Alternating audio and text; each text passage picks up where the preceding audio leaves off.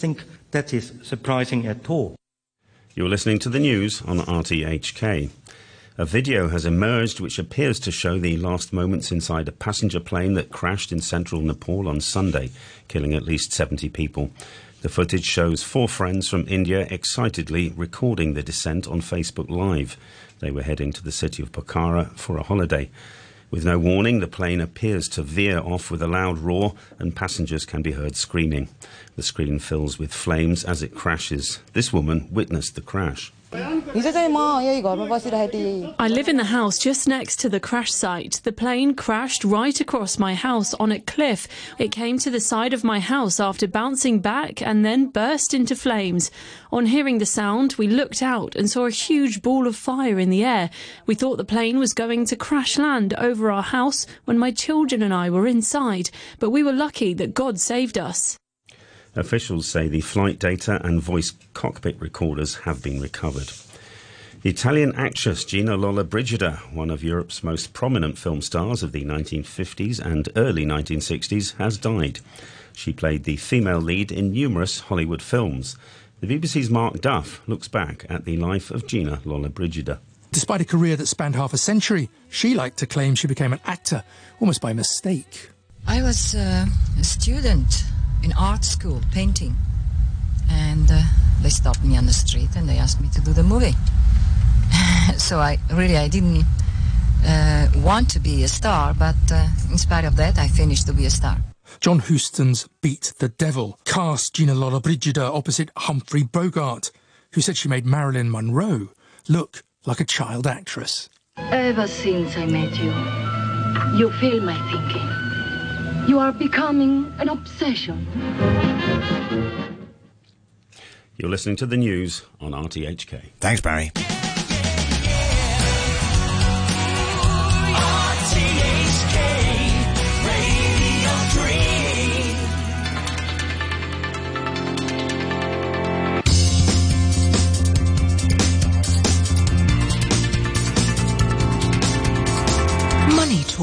Very good morning. It is Tuesday, the 17th of January. This is James Ross. In the headlines, US Treasury Secretary Janet Yellen will hold her first face-to-face meeting with Chinese Vice Premier Liu He tomorrow in Zurich. The pair will, quote, exchange views on macroeconomic developments and other economic issues. Uh, so says the US Treasury Department. Vice Premier Liu is in Switzerland for the World Economic Forum's annual meeting in Davos. But Davos may not be the event of the week, which instead could be the Bank of Japan's meeting tomorrow. The BOJ is under pressure to change its rates policy after its attempt to buy itself breathing room backfired, uh, pushing bond investors to test its resolve. Unlike central banks that have been raising rates to battle inflation, the BOJ continues its decades-long attempt to stoke price rises, even though inflation has exceeded the bank's target. Well, wholesale prices in Japan jumped to record 9.7% in 2022 from a year ago, after December became another month of double-digit growth, as higher import costs kept up inflationary pressures and squeezed corporate profits. The annual gain in wholesale prices was the biggest since comparable data became available in 1981. New home prices on the mainland fell for the 16th consecutive month in December, easing by 0.25%. Of the 70 large and medium-sized cities tracked, 55 saw a decline in home prices, an increase of 4 compared with November. Tech giant Tencent has fired more than 100 employees for violating company policies, with some referred to police and found guilty of bribery and embezzlement. Hong Kong listed Tencent is the world's top video game maker and owns WeChat. Company CEO Pony Ma last month told a staff meeting that the level of corruption was, quote, shocking. Uh, Bloomberg reporting that uh, Chinese financial regulators and the mainland's biggest bad debt management companies plan to offer as much as 160 billion yuan, that's 24 billion US dollars, of refinancing support uh, to high quality developers in the first quarter. That according to people familiar with the matter. The loans add to a clutch of measures issued since November to try to arrest the slump in China's property market. Uh, the FT reporting that the reopening of China will help propel global air traffic to pre-pandemic levels by the middle of the year. That according to the world's second largest aircraft leasing company, Avolon, which says that after a quote 70% recovery in passenger traffic last year, led by Europe and North America, Asia will drive growth in 2023, helped by China's recent reopening. China's Didi has been given the green light by regulators to resume new user registrations for its uh, ride-hailing services starting Monday. Uh, Didi has been waiting for approval to resume registrations and downloads of its 25 banned apps as a key step to return to normal business uh, since its regulatory troubles started back in mid-2021. Well, we'll be joined on Money Talk today by John Schofield, uh, Managing Director at Tempus Investment, and Nick Marro, Lead for Global Trade at the Economist Intelligence Unit. Uh, with a view on Japan is Neil Newman, Deputy Head of Japan Research in Tokyo at Macquarie Capital Securities Japan. Well, don't forget if you have any questions for our guests, you can email us at moneytalk at rthk.hk, text us on 63935925, our Facebook page is Money Talk on RTHK Radio 3, and on Twitter we're at Money Talk Radio 3. Money Talk on RTHK Radio 3. Well, let's have a quick look at the markets. Uh, Wall Street, though, was closed for the Martin Luther King holiday, but a reminder that stocks finished in positive territory on Friday, with banking shares higher. Uh, the S&P 500 finished up 0.4%, gaining 2.7% on the week. The Dow ended Friday up 0.3%, and the Nasdaq up 0.7%. European markets were higher overnight as investors assessed the growth and inflation outlook. The STOXX 600 closed up 0.5% at 454.63, with retail and financial services both up 1.3% and media stocks up 1.2%. The World Economic Forum in Davos is a key focus for European markets this week, with key themes for discussion being the war in Ukraine, economic instability and uncertainty, and climate change, amongst other things.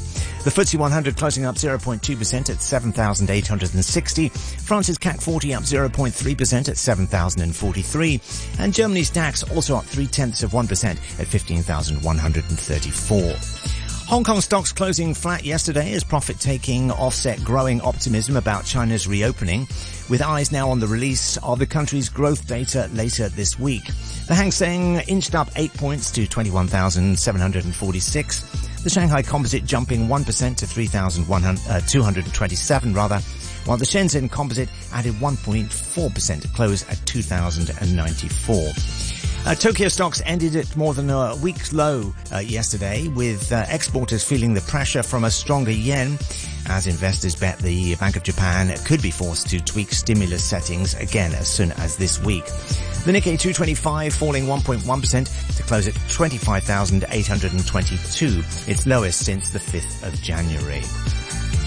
To the commodities market, uh, Brent crude currently trading down 1.5% at $84.03 a barrel. Uh, sticking with oil for a moment, and Bloomberg reporting that India bought a record amount of Russian oil last month, with the country importing a whopping 33 times more than a year earlier. Uh, the world's third largest uh, crude importer purchased an average of 1.2 million barrels a day from Russia in December, according to data from Vortexa. That's 29% more than in November. Russia is now easily India's biggest source of oil after overtaking Iraq and Saudi Arabia several months ago. Back into commodities, and uh, copper is down 1.8% at uh, $413.90 a pound. Spot gold down slightly, currently $1,916.02 an ounce. In bonds, the US 10-year bond currently showing yield of 3.50%. In currencies, the euro buying a dollar and eight cents. The US dollar standing at 128.51 Japanese yen. The pound buying 9.53 Hong Kong dollars. The yuan standing at 6.74 against the US dollar. Bitcoin currently at 21,182 uh, US dollars. Just looking quickly at the S&P ASX 200, it's currently down a fraction at 7,381. And looking at Hang Seng futures, looking like the market will uh, open just a touch down this morning.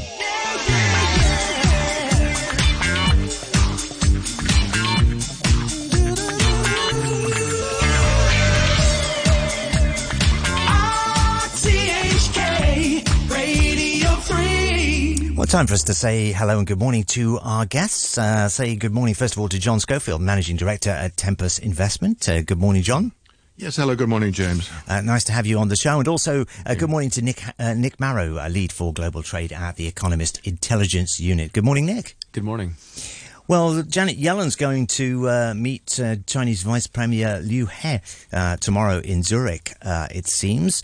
It seems that uh, uh, the US and China are facing up to their differences, economic and otherwise. How do you think this is going to shape things up, John?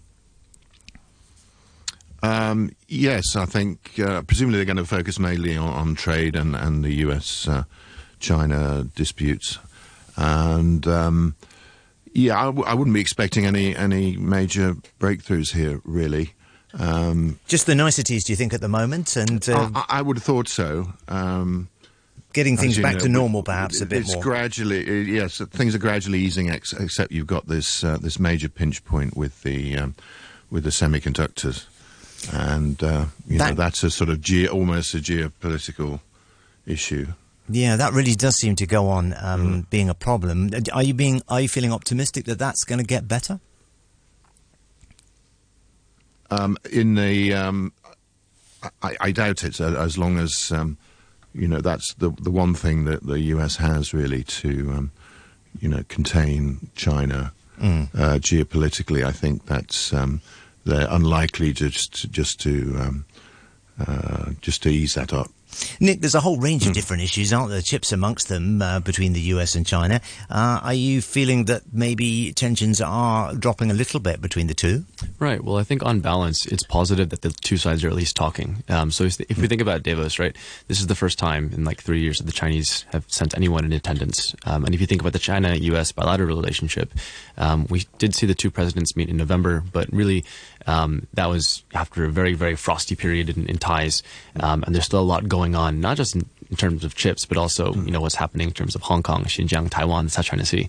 Um, so talking on economic issues is definitely a start. Um, when we're looking at Liu He's, uh, you know, trip to Davos, we, we expect him to really be trying to uh, play to rebuilding foreign investor confidence in the Chinese market. Uh, that seems to be a big priority of the Chinese leadership. Um, and talking about macroeconomic topics might be one way to do that. But eh, on balance, uh, when we kind of take you know a step back and we think about the chips, uh, the, you know, the frictions over different economic models. Um, other topics that were not resolved during the trade war, um, it still does point to a relatively challenging outlook for both sides. There's a lot, there's a lot of fast pedalling going on, uh, it seems, by the Chinese government at the moment, really trying to uh, catch up and get back into the, the swing of things, Nick, right? Yeah, I mean, we can see that very much in terms of the uh, the U-turn in the zero COVID policy that we experienced, uh, you know, in, in early December. Um, I think there is recognition um, that uh, China is trying to, or I think there's recognition within, among Chinese officials uh, in the sense of kind of not just reopening up um, for you know uh, epidemiological reasons, uh, but bringing back investors, uh, trying to rebuild confidence. We're seeing that in other elements of the Chinese policy landscape in areas not just like. Um, you know, for investment, but also investment more broadly, property, tech, all of the recent regulatory movements that we've seen just in the past couple of weeks are speaking to this idea of trying to really, um, you know, restore that lost investor confidence that has been sapped away over three years of the pandemic. John, are you seeing uh, China as a, a, a big uh, factor in investments um, for you and uh, your peers over the next short while? Uh, yes, I think we've seen a we've seen a quite a lot of money flow back into China, main, mainly through Hong Kong. Obviously, we've seen quite a good rebound over the last uh, three months. But I think we're probably due to due to have a pause shortly and, and, and assess what the what the effects uh, uh, of the move so far uh, are going to be. Hmm. Any particular sectors that uh, you feel you know could benefit, or, or, or the opposite? You know, property, uh, as we said, chips. You know, what what's, Yeah. what sort of areas are, are you looking at? Um, well, the key th- for the China macro, don't forget, uh, China really has um, the opposite problem of most of the rest of the uh, the, the OECD anyway, that potentially we have a quite a big deflationary problem. Obviously, the initial reopening, we're going to have this burst of people travelling and hopefully Chinese consumers starting to spend some of their accumulated savings. But we've got this, um, you know, downturn in exports. Um, price pressure, downward price pressures on many manufactured goods, um, that because China has a, a lot of capacity, um, starting to see finally um, major competition uh, emerging in the EV uh, vehicle business uh, coming from, uh, you know, we see Tesla slashing prices. Giving Uh, Tesla some all, pressure, right? Uh, enormous pressure, yes. And, and as all the other, all most of the competition comes from the many uh, Chinese uh, EV players who are now trying to get uh, get get market share, um, and they will be they will be pushing to export those products, and of course the housing crisis. So those you know those are the two uh, two major deflationary pressures coming from China. So it's going to be quite interesting to see how those um, uh, those things play out. But, uh, hopefully, it's all good news for Hong Kong and uh, you know the stock market here and getting uh, getting us back into. Are we going to get the best? Are we going to continue to get the best of both worlds, or are we going to get the worst of both worlds? That's always our, our quandary, isn't it? Um, well, if with luck, um, I think in terms of you know Chinese capital formation and, and listings and and so on, I think it's fairly clear that Hong Kong is going to be the main venue. So. Um, just a question of the quality of the, the listings and, and how uh, you know how keen uh, uh, not just local investors but obviously the international markets are to buy. Right. Nick's uh, domestic stimulation, uh, stimulating the domestic market in in China has got to be a focus for the government there, really, hasn't it? Yeah, for sure. I mean, uh, we just talked about how exports exports um, posted really strong declines um, in December. Uh, we're expecting exports to remain under pressure for most of the first half of this year. A lot of that's owing to a pretty high base of comparison, so there's a statistical reason for that um, from last year.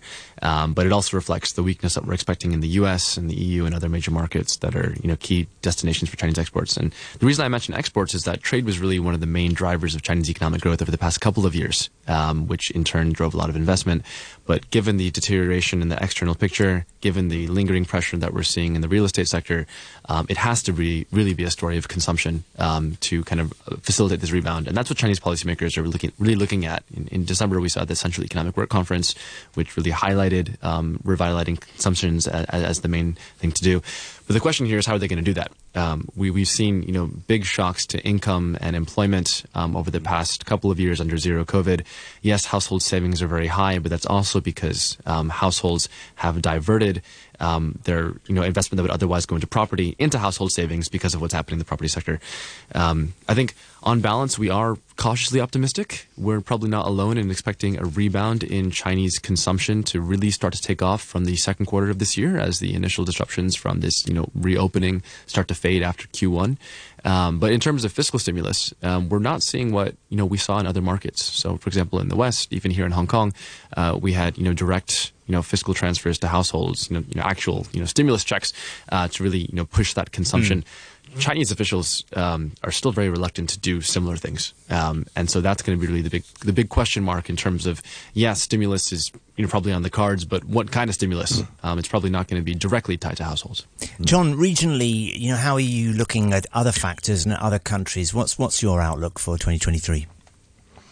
Um, yeah, I mean, we're seeing quite uh, quite good uh, recoveries in, in most Southeast Asian um, uh, e- economies, and um, It's going to be a positive sure could, yeah. 2023. Do you think? Yeah, you feeling Um, positive? yeah, I think so. I mean, look, just um, just you know, the Southeast Asia have um, you know pretty much avoided these sort of you know inflation, hyperinflation, and uh, the currency uh, currency weakness uh, seems to seems to, to, to have gone away. So um, yeah, we're seeing seeing quite you know steady performances from you know Thailand, Philippines, and so on.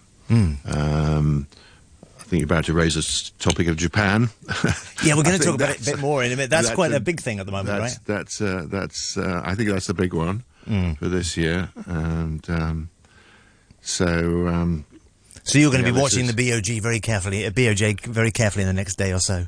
uh, yes, yes, Like uh, everyone. certainly, certainly, but they've got a tremendous. Um, shall we move on to that subject, or Well, I'm going to bring in uh, Neil Newman to, to talk about that from Macquarie uh, Yeah, Security. yeah, so I, yeah. I'm going to say, for the time being, I'm going to say thank you very much to John Schofield, Managing Director at Tempest Investment, and Nick Marro, uh, Lead for Global Trade at The Economist Intelligence Unit. Money Talk on RTHK Radio 3. It is now 23 minutes past uh, 8 o'clock, uh, RTHK Radio 3, Money Talk with James Ross. Uh, back chat coming up at 8.30. We're going to talk about Japan, uh, as John mentioned there, uh, and we're going to be joined now by Neil Newman, who is Deputy Head of Japan Research in Tokyo at uh, Macquarie Capital Securities Japan. We find him in, actually in the UK at the moment. Good morning, good evening, Neil. Thanks for joining us. Yes, good morning, good evening. Um, we're talking. Thank you for inviting me on. We're talking there, obviously, about the the BOJ, and um, maybe let's let's start this segment um, by just telling us the the importance of this meeting in the next uh, uh, 24 hours. Uh, what are we expecting from the BOJ meeting? Well, I think um, you know what, what's important to uh, to to understand is the context to which this this meeting is now taking place. I mean, they're regular meetings, um, but obviously over the past few months there have been indications um, that the 20-year-old policy of easy money, which has become more aggressive 10 years ago as part of the Abenomics strategy, is is basically up for a, for a change. Um, the Bank of Japan has had a history of, of being very creative with its monetary policy, um, and certainly the uh, the past 10 years have been very active. Buying it likes to be different, Um, doesn't it? It likes to do things differently in Japan. It, it, it does indeed, and actually, I mean, with the easy money policy, this actually was, was a method that was used back in the 30s to pull Japan out of the uh, out of the depression um, influenced by the state. So it's nothing new from the actual methodology, but the way this has been enacted this time uh, has basically caused um, some problems uh, within the market, making the bond market largely dysfunctional, uh, distorting the equity market, and causing an issue with the voting rights. Um, with the Bank of Japan now being the largest um, equity investor in Japan, even larger than the National Pension Fund. Well, bring us a bit up to date, uh, Neil, with what's been happening. Obviously, this has been going on for 20 years or so, and as you just mentioned, um, you know, what's happened in the last uh, six months or so? Well, certainly, um, since the, the, yen weakened um, very rapidly um, in the early part of, of the summer um, last year, um, there were some indications that something was something was going on because we could actually see it um, sort of on the street in, in, in Japan looking at the mortgage rates because quite clearly um, long rates were, were sort of edging up, the short rates were staying put. And I was speculating that maybe the uh, the mega banks had got some kind of uh, wind of something happening. Um, certainly, you know, if you were shopping around for a mortgage, you would find that your uh, your ten year money, uh, which uh, in in say March, February, March would have been less than one percent um, to lock in ten year money on a mortgage, had gone over one percent. Hmm. So something was certainly starting to happen.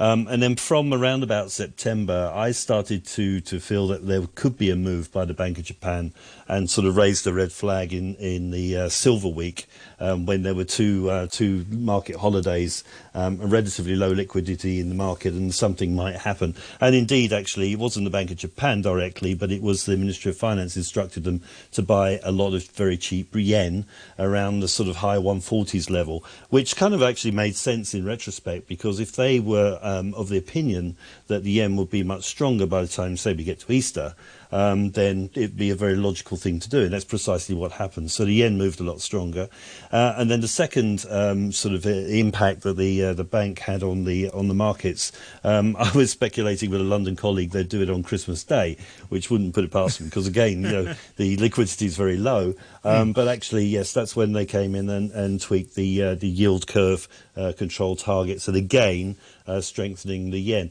And the, the overall strength of the yen is very important because the um, the import cost of energy, for example, um, went up to almost as high as six percent of GDP, doubling in a matter of a few months. So energy became very expensive, and then also food. Which also food imports got to about two percent of GDP, again extremely expensive. So the inflation that was coming through from Im- imported fuel and and and, um, and food, particularly, um, started to get sticky. And this, I think, is basically what the Bank of Japan is now being able to use to justify the change in its policy. As for timing for this whole thing, I believe that we'll see the major components of a change in the policy um, coming coming through, and sort of you know very, much more evidence of this Hmm. before Governor Kuroda retires in April next year. A lot of talk about the the new governor and who who he or she is going to be, right? Well, exactly. It's, it is something that is very, very kept very much under wraps at this time because it could be a market-moving event. So um, the the process of selecting the new governor and new de- deputy governors is a fairly close uh, kept secret. But of course, you know, it does get speculated in the press, and certainly, as it seems at the moment, there are two main candidates. Um, one candidate, uh, Mr. Amamiya, who is the current deputy governor, um, he's very much um, sort of with the way the, the bank has been um, sort of not really doing um, too much as far as Mm. policy changes. But even he's been saying that things need to change. And then the other the other prime candidate, I think, at the moment is a Mr. Nakaso, who was a previous um, deputy governor of the Bank of Japan. And I, I met him actually once um, some years back. Very thoughtful, very interesting guy. And he has a lot of new growth policies focusing on green initiatives and, you know, Japan's net uh, zero plan Hmm. and how the bank could possibly get behind that. So I suspect that what we'll see is like a, a, a clearing up of the old policies and a, positioning to basically get out of them um, or, or finish up with them and then leaving pretty much a green field for the new governor to come in. And- And, hopefully it'll be something quite exciting. And just very quickly before we we head to the news, uh, what about tomorrow? What what are we expecting out of that meeting? Do you think? I would expect nothing too much, to be honest. I don't think they really have to do anything more until perhaps the end of the month, which would coincide with the uh, FOMC uh, meeting. But one thing I am calling for in, in the very uh, near term is a removal of the negative interest rates and going back to zero interest rates, which would show a normalisation of the market, and that would have a big effect on the yen. Well, we'll uh, watch that meeting uh, with interest, and we'll say thank you very much to uh, Neil Newman, Deputy Head of Japan Research in Tokyo at uh, Macquarie Capital Securities Japan, joining us uh, this morning from London. Uh, thank you also to John Schofield, Managing Director at Tempest Investment, and Nick Marro, Lead for Global Trade at the Economist Intelligence Unit. Just before we go, quick look at the markets that are open at the moment. The S&P ASX 200 is up 0.057% at the moment, 7,392, just a fraction up. The Nikkei 225 up three tenths of 1% at 25,905. The Kospi down a touch at 2,396. Uh, the Hang Seng looks like it will open 0.2% or thereabouts uh, uh, when it gets going later this morning. Just looking at the weather, uh, cold and mainly cloudy, sunny periods and dry during the day with a maximum temperature of around 16 degrees. Moderate north to northeasterly winds, occasionally fresh offshore. Uh, the outlook remaining cold tomorrow morning. The cold weather warning is in force. Uh, the red fire danger warning is also in force. It's 13 Celsius, 77% relative humidity. Back chat with Jim Gould and Ada Wong is on in a moment. But I'll see you tomorrow morning at 8 o'clock. Uh, now here's Barry with the news headlines. Justice Secretary Paul Lam has defended Chief Executive John Lee's request for the National People's Congress Standing Committee to interpret the national security law. Mr. Lam was referring to the question of whether or not foreign lawyers could take part in national security cases here. Speaking at the opening of the legal year, he said the Standing Committee's power of interpretation is a link between Hong Kong's common law system and the Chinese constitution. There are some suggestions that the interpretation has expanded the powers of the chief executive and the Committee for Safeguarding National Security of the Hong Kong Special Administrative Region, eroding the judiciary's independent judicial power, and even putting the chief executive and the committee above the law. Such suggestions are plainly wrong and misconceived. The interpre- interpretation is by definition a clarification of the original intent and purpose of those provisions. It does not confer any new power on anyone. Top epidemiologist Benjamin Cowling says the mainland's COVID 19 death toll of 60,000 is an underestimate, given its strict definition of COVID deaths, and that fewer COVID deaths tests are being done. Beijing released its figure on Saturday for COVID deaths that occurred from December the 8th, when epidemic restrictions were dropped. Professor Cowling from the University of Hong Kong told RTHK that there are other ways to judge fatalities. I would like to see information on how many people have died every week or every month in China in this winter. Uh, it may not be available for a while. Sometimes the mortality statistics take a while before they become available. But if eventually we have data on the respiratory deaths this winter in China, I think we'll see a clear surge due to COVID and we'll be able to estimate how many COVID deaths there have really been. And I'm sure it will be a much larger number than the 60,000 confirmed COVID deaths. Cathay Pacific has announced that it's cancelling some flights between the SAR and Japan in the first half of February. The announcement came after Hong Kong Express cancelled some flights, citing restrictions on flight numbers imposed by the Japanese authorities. In social media posts, Cathay said affected passengers would be moved onto other flights, adding that customers did not need to get in touch. The Italian Prime Minister, Giorgia Meloni, says the capture of the country's most wanted mafia boss is a major blow to organised crime. Matteo Messina Denaro, who'd been on the run for 30 years, was arrested at a clinic in Sicily, where he was being treated for cancer. The city's former mayor, Leoluca Orlando, who fought the mafia throughout his political career, told the BBC the arrest marked a change in Italian attitudes towards the crime organisation a fantastic day, but in this moment I wish I need to remember the so many victims uh, of the mafia boss in, in, long years, and I wish to say the reaction of the people of Palermo just uh, with applause to the Carabinieri. This is just a confirmation that Palermo is uh, culturally really, really deeply changed. A video has emerged which appears to show the last moments inside a passenger plane that crashed in central Nepal on Sunday, killing at least 70 people. The footage shows four friends from India excitedly recording the descent on Facebook Live. They were heading to the city of Pokhara for a holiday. With no warning, the plane appears to veer off with a loud roar, and passengers can be heard screaming. The screen fills with flames as it crashes. This woman witnessed the crash. I live in the house just next to the crash site. The plane crashed right across my house on a cliff. It came to the side of my house after bouncing back and then burst into flames. On hearing the sound, we looked out and saw a huge ball of fire in the air. We thought the plane was going to crash land over our house when my children and I were inside, but we were lucky that God saved us.